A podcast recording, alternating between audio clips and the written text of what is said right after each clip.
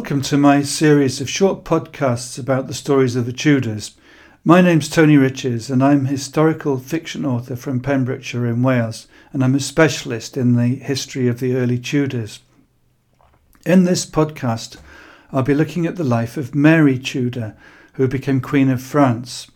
I chose to write about Mary because I'd researched her birth and early life for book three of my Tudor trilogy, which was about Mary's father, King Henry VII. In the trilogy, I'd moved forward one generation with each book, so it appealed to me to write a sequel which did the same. I'd been intrigued with Mary's story of how she risked everything to defy her brother when he became King Henry VIII. And when I began the Tudor trilogy, I had little factual information about Owen Tudor, Mary's great grandfather, and the amount of information available to me increased exponentially by the time I reached the story of Mary's father, Henry Tudor, as he kept detailed ledgers of his finances, and some of Henry's letters also survive, including some to his mother. They were all rather formal. This time I had the advantage of a fascinating book uh, called The French Queen's Letters, uh, Mary Tudor Brandon and the Politics of Marriage in 16th Century Europe by Erin Sadlack, which includes all Mary's surviving letters, many with the replies, as well as an insightful analysis of her state of mind at the time. I prefer primary research, and I found her letters offer a evocative voice for Mary, as well as revealing how she felt about people and events.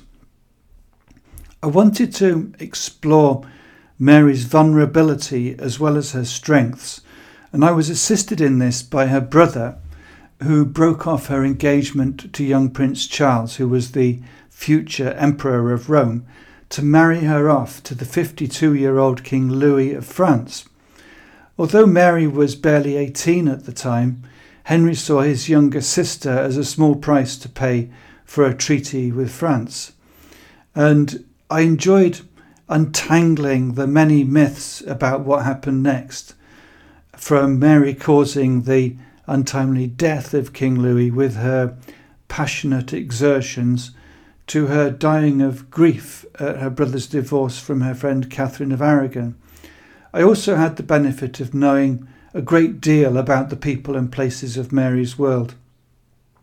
I spent time researching Mary Tudor's relationship with Queen Catherine of Aragon, and in particular her grandmother, Lady Margaret Beaufort. Um, Mary's mother, Elizabeth of York, died quite young on the 11th of February 1503, with a little over a month before Mary's seventh birthday. And although Catherine of Aragon was only 11 years older than Mary, from their letters, I believe that Catherine helped fill the role of her mother and became a close friend and confidant to Mary.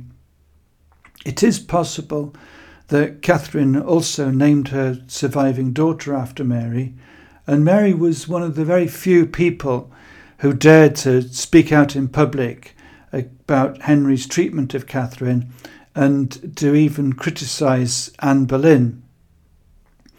There was also a intriguing connection between Mary Tudor and Cardinal Thomas Wolsey, who helped protect her when she disobeyed the king and married Charles Brandon. And he gave them both generous loans, which kind of offset the fines that they'd been given.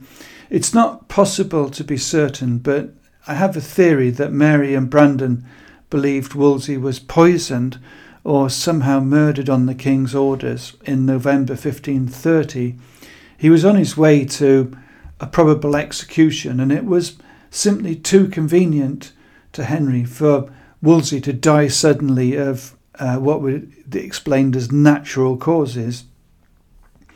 As part of my research, I also visited the site of Mary and Brandon's manor house at Westhorpe in Suffolk, that was fascinating because although the house is now demolished, the water filled moat still exists, complete with the original Tudor bridge with Charles Brandon's lion motif.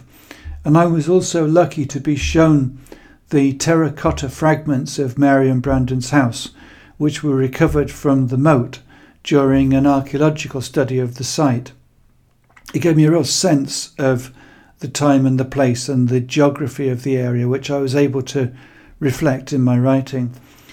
Mary Tudor died at Westhorpe Manor after a long illness, a little before eight in the morning on the 25th of June 1533, and she was only 37 years old and was laid to rest in the Abbey Church of Bury St Edmunds, and her alabaster monument was destroyed in the dissolution of the monasteries. But in 1784, her lead coffin was moved to the chancel of St Mary's Church in Bury St Edmunds and placed under a plain slab of Petworth marble inscribed Mary, Queen of France, 1533. Although she was only Queen of France for some 90 days, she never used her husband's surname or her title of Duchess of Suffolk. She always preferred to be referred to as the Queen of France, so I believe she would have been happy with the simple inscription. I visited St Mary's Church on a bright summer morning, and I was really impressed by the scale of the place. It is one of the largest parish churches in England and the largest west window of any church in the country. So it's it is reminiscent of a small cathedral, really, more than just a church.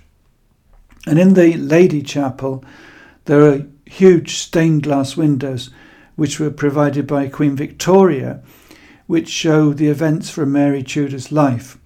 In the lower centre window, Mary is shown being forgiven by her brother Henry VIII for marrying his best friend Charles Brandon without his permission, which I thought was quite amusing.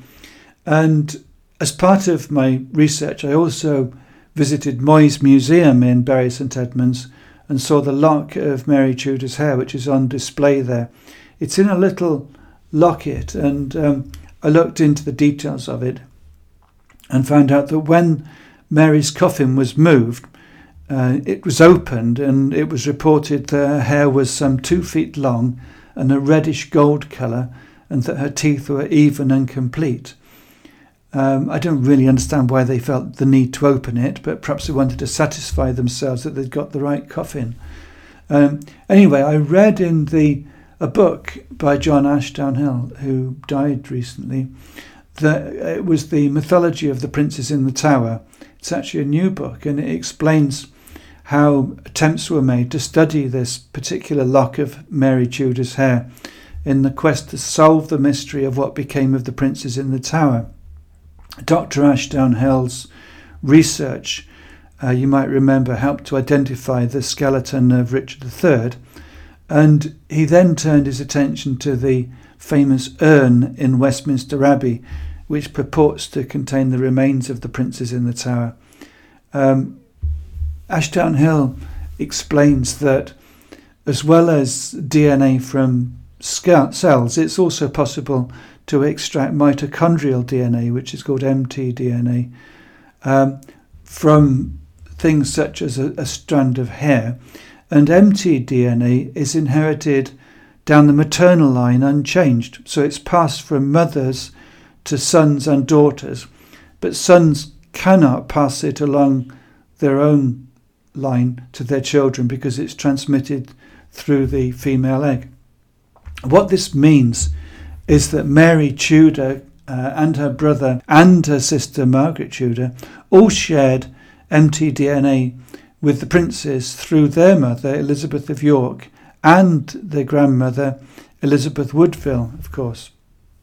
So John Ashdown Hill was able to borrow the specimen of Mary's hair from Moyse's Hall, but they found that the locket was sealed with solder and they couldn't remove the solder without risking damage. But what he did manage to do was to examine another locket, which is now kept at Knowsley Hall near Liverpool, and two hairs were removed in sterile conditions and taken to a specialist in Belgium um, who was able to analyze them. Sadly, the results were inconclusive as it seems that the hair was contaminated at the time it was removed. although research in overcoming the problem of contaminated mtDNA by cleaning the samples is ongoing. So one day, Mary Tudor might help solve one of our great historical mysteries. I wonder what she would have said if she'd have known that two strands of her hair were receiving so much attention in the 21st century.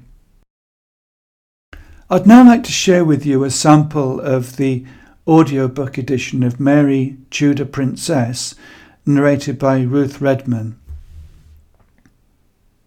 She was the daughter of a king, a Tudor princess, yet she sensed her life was about to change forever. Early sunlight streamed through the stained glass windows of Westminster Abbey as Mary counted twenty eight bishops leading the coronation procession. A hint of wood smoke still drifted in the London air from the bonfires of Midsummer's Eve, and cheering crowds lined every street. She hoped the banquets and jousting would lift the sadness deep in her heart. A new era was beginning. Henry and Catherine make quite a couple, Mary. Your father, may the Lord rest his soul, would have been proud to see this day. She turned her head to acknowledge her grandmother. Lady Margaret Beaufort, still wearing mourning dress, clutched a small, leather bound prayer book. Although she'd barely recovered from illness, her eyes burned with pride. Mary glanced towards the Lady Chapel at the far end of the Abbey, her father's private chantry, now his permanent resting place. It seemed unreal to think her beloved parents now lay there together in a cold stone crypt beneath their grand unfinished tomb. This was his wish, Although, she spoke in a hushed tone, as if thinking aloud, painful memories of her father's last days choking her words. My brother is poorly prepared to be our new king. He is young, yet he is a Tudor. Her grandmother nodded in understanding. We must pray for your brother. She lowered her voice almost to a whisper, as I fear some adversity will follow.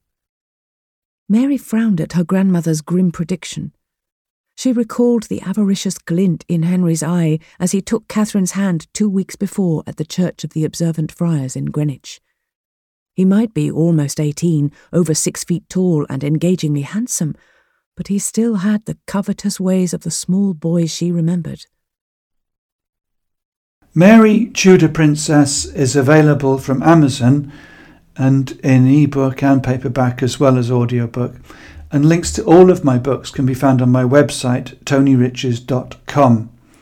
I've now completed the companion book to Mary Tudor Princess, which tells the story of Mary Tudor's husband, Charles Brandon, who was King Henry VIII's lifelong friend, and Brandon Tudor Knight will be published later this year. The next podcast in this series will be the story of Mary's elder sister, Margaret Tudor, who became Queen of Scotland. Thank you for listening.